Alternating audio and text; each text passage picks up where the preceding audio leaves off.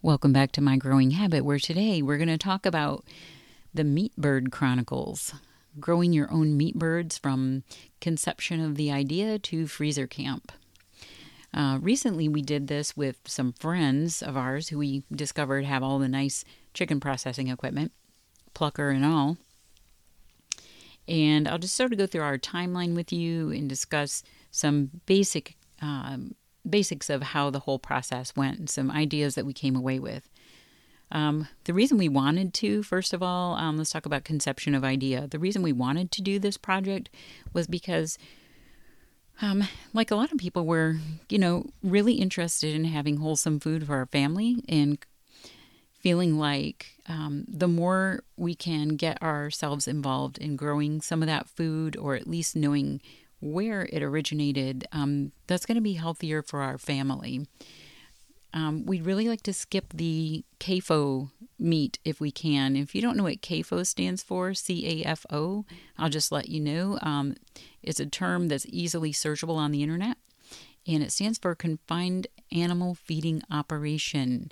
If you want more information about where your meat originates at the local supermarket, um, for the large part, I highly recommend that you do that internet search and be informed. I cannot be responsible what might happen after that, um, how that might send you down some rabbit trails.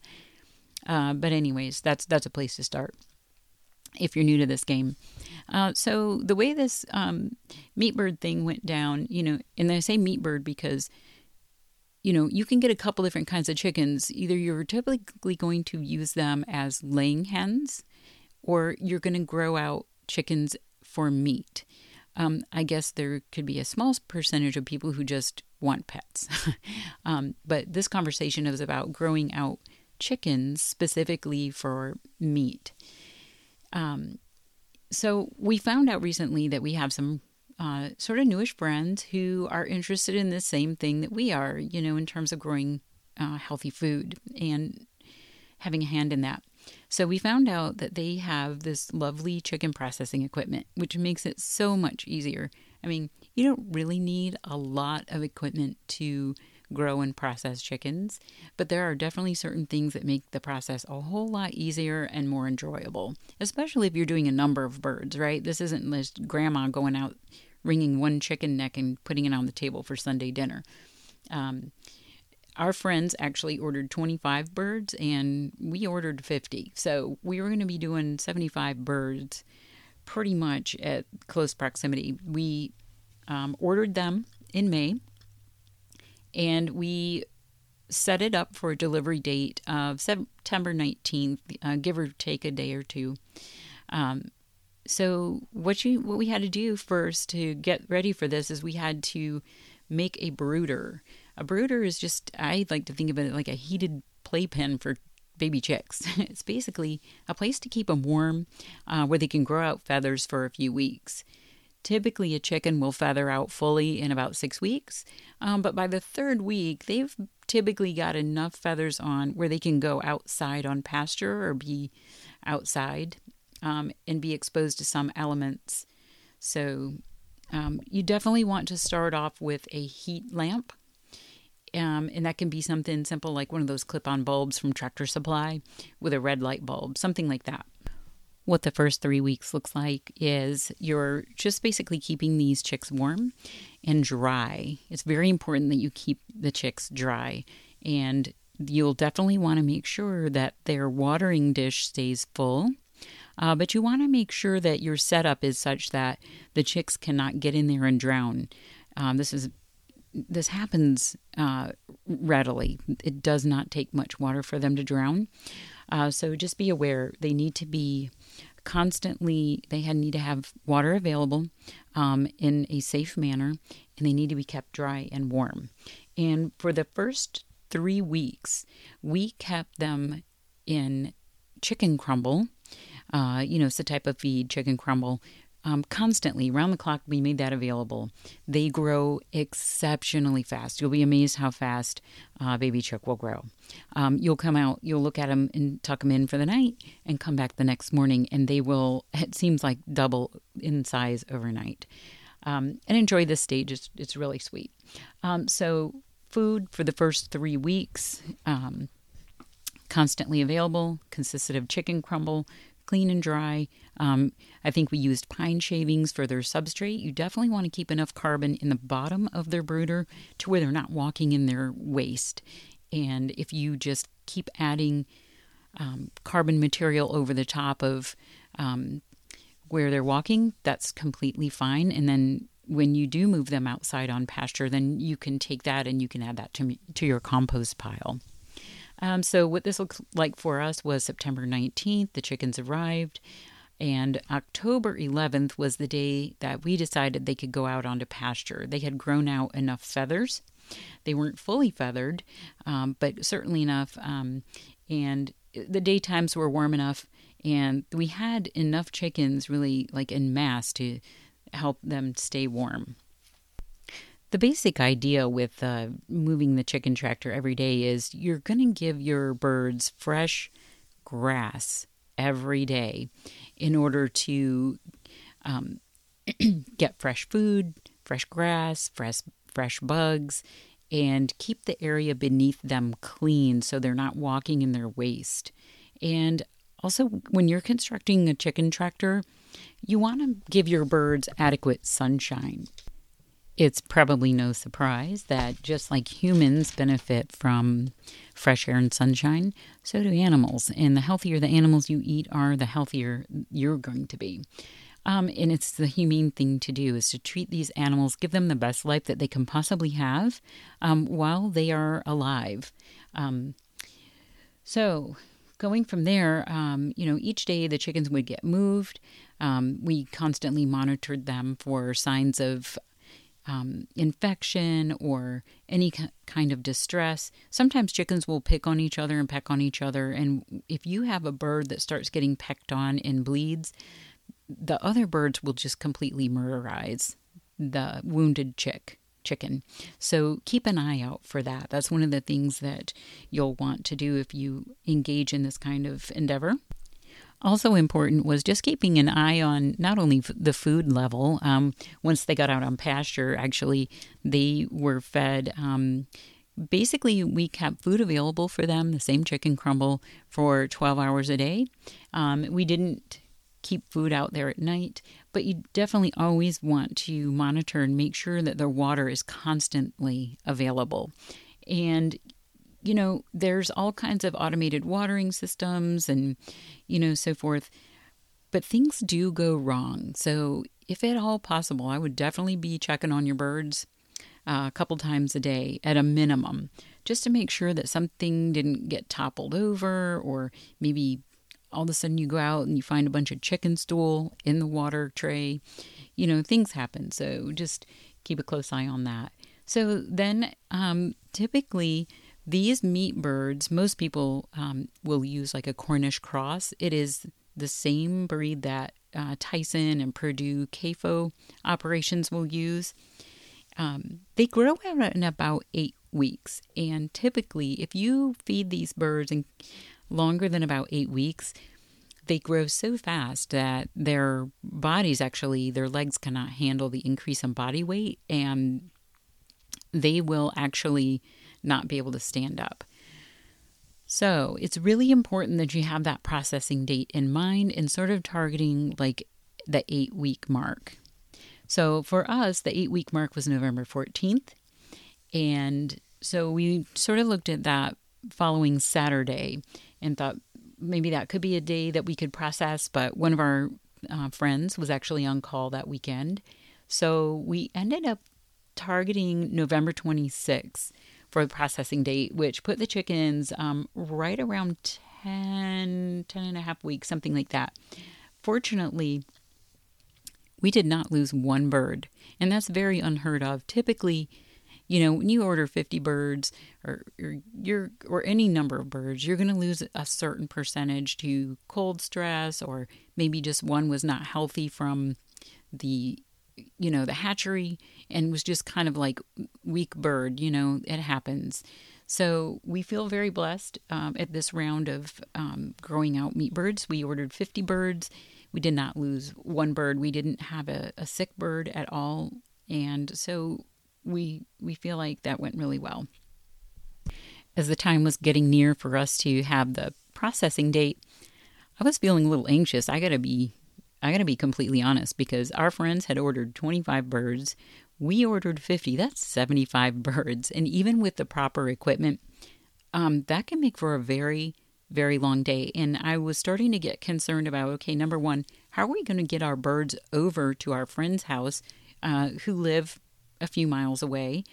Um, and then the other thing was um, just are we able to are we going to be able to process 50 birds 75 birds all at once i mean days are shorter in november and you know certainly we have electricity but you know, it's not really, you know, the idea of being out there processing birds potentially in cold or wet, rainy weather, and, you know, you get the deal. So, um, it ended up turning out quite well. Um, we have a couple of uh, rabbit hutches, like rabbit tractors that we move around on the property, and we took the rabbits out of those and we ended up putting those on a flatbed trailer and we we put about 25 birds in each the night before processing, and we were sure not to feed them um, about 24 hours before processing. You want to stop feeding your birds. That way, they don't have undigested food in their crops. It makes the processing a lot messier. Let's talk now about the equipment that we used. Um, some of the equipment we used, or quite a bit of it actually, wasn't entirely necessary, just some things that made processing more pleasant and easier. Um, so we had a couple of, um, I don't like this term, but um, killing cones. Basically, these cones are inverted. So the pointy tip of the cone faces the ground. And you can use like a stainless steel cone. They do make these commercially available. Um, Tractor Supply probably carries them, or you can just use a regular old traffic cone um, that you can find at Lowe's Hardware or some big box store. And if you use a traffic cone, you would cut off maybe the last few inches at the pointy tip, just enough for the chicken's head to be able to go through. But basically, um, these cones they hug the chicken, if you will, and it really helps keep them calm um, during the dispatch, and it also allows um, for drainage of uh, chicken blood, which is a part of the rea- reality. You definitely don't want any more blood left inside your chicken than necessary. And this is one thing that the confinement factory operations, they're not able to really remove all the blood because of um, the way they they handle the birds. As the blood is, um, you know, being drained from the chicken, you'll want to have a bucket underneath so you can save that. Um, this excellent fertilizer for your garden. Next up, we had a very large pot for dipping the birds just to clean them of any, you know, initial um, dirt. Um, actually, had rained the night before, um, making our property kind of muddy. And so this was extra nice. I, I want to say it was probably like a 15 or 20 quart pot that was just simply cooled water um, just to dip and take off the initial dirt after the the uh, dispatch. Um, and then from there, uh, a large pot, a similar size, for scalding um, on top of a gas burner. Now, what happens is um, with dipping the bird into the scalding water, you're going to dip the bird for about nine seconds, and I, I want to say about 145 degrees is what we decide worked pretty well. It loosens the hair follicles, or the feather follicles rather, on the bird, so it makes the bird easier to pluck. Next up, chicken plucker. This is either going to be your hands, the old OG way, or it's going to be an like an automated. Um, it almost looks like a washing machine tub. Um, it's got little rubber nipples on the inside, and you flip, you put the bird in, flip the switch, and by that bird bouncing around and rotating in there, it somehow or another very effectively removes the feathers from the chicken. Like I said, this is not an essential tool, but it makes it so much nicer because chicken plucking by hand really is laborious and it is no fun. Next, the chicken goes over to the uh, sort of the the next stage, which is like a stainless steel table or some sort of um, work surface. You want to ha- definitely have fresh water, uh, water hose available to rinse as you go and keep your station clean and keep the bird clean. Um, you'll want to have a very, very sharp knife while you're going through this process of um, opening the bird and taking out the entrails. That's going to be super important because you can let the knife do the work for you. Um, next up, after you process the bird in terms of uh, you're going to take off the head, you're going to remove the neck, um, you're going to remove the crop. Next up, you're, you're going to take out, um, you want to work, you want to put your hand in the bottom end of the bird and pull all the entrails and all the insides from the top of the bird, and you want it to exit out the rear end, if you will, and that keeps the cleanest process there. Um, You'll want containers for various parts if you're going to save them, which I recommend you do. I mean, even if you're not going to eat the chicken legs or the livers, etc., somebody else will. Um, you might have friends or neighbors that would like to make bone broth out of the legs, you know, maybe freeze dry the livers for your dog treats or even just feed them to them raw. Um, so definitely just think of that. You want a container for each part, like legs, livers, um, necks, and gizzards. Also, we had a couple of very large coolers. I mean, these are um, probably like 120 quarts, and the kind of cooler that you'd have out on a big, like deep sea fishing trip. Um, and several bags of ice because you need to keep these birds cool, which I'll say was one nice thing about processing at this time of the year. It wasn't as hot like a July day where, you know, it's more difficult to keep the birds chilled. Um, and also in the summertime, if you do this in the heat of the summertime, you're going to have more um, fly pressure where you're just combating that particular issue as well. After the actual process of um, processing the chicken in terms of um, removing all the unwanted parts and sort of prepping the chicken for storage, um, the chicken should go in a large cooler with ice until, you know, pretty much chilled down. And after that, then you're going to, you know, decide how you want to store these chickens. I mean, maybe you're only doing five chickens and you're going to have a big old barbecue that afternoon. That's certainly great. Or you, if you have 50 or 75 chickens like we did, then, you know, we had to make sure the freezers were prepared and we had room for these birds. And so what we decided to do was use the heat shrink bags. Um, they're quite nifty. You put your bird in there.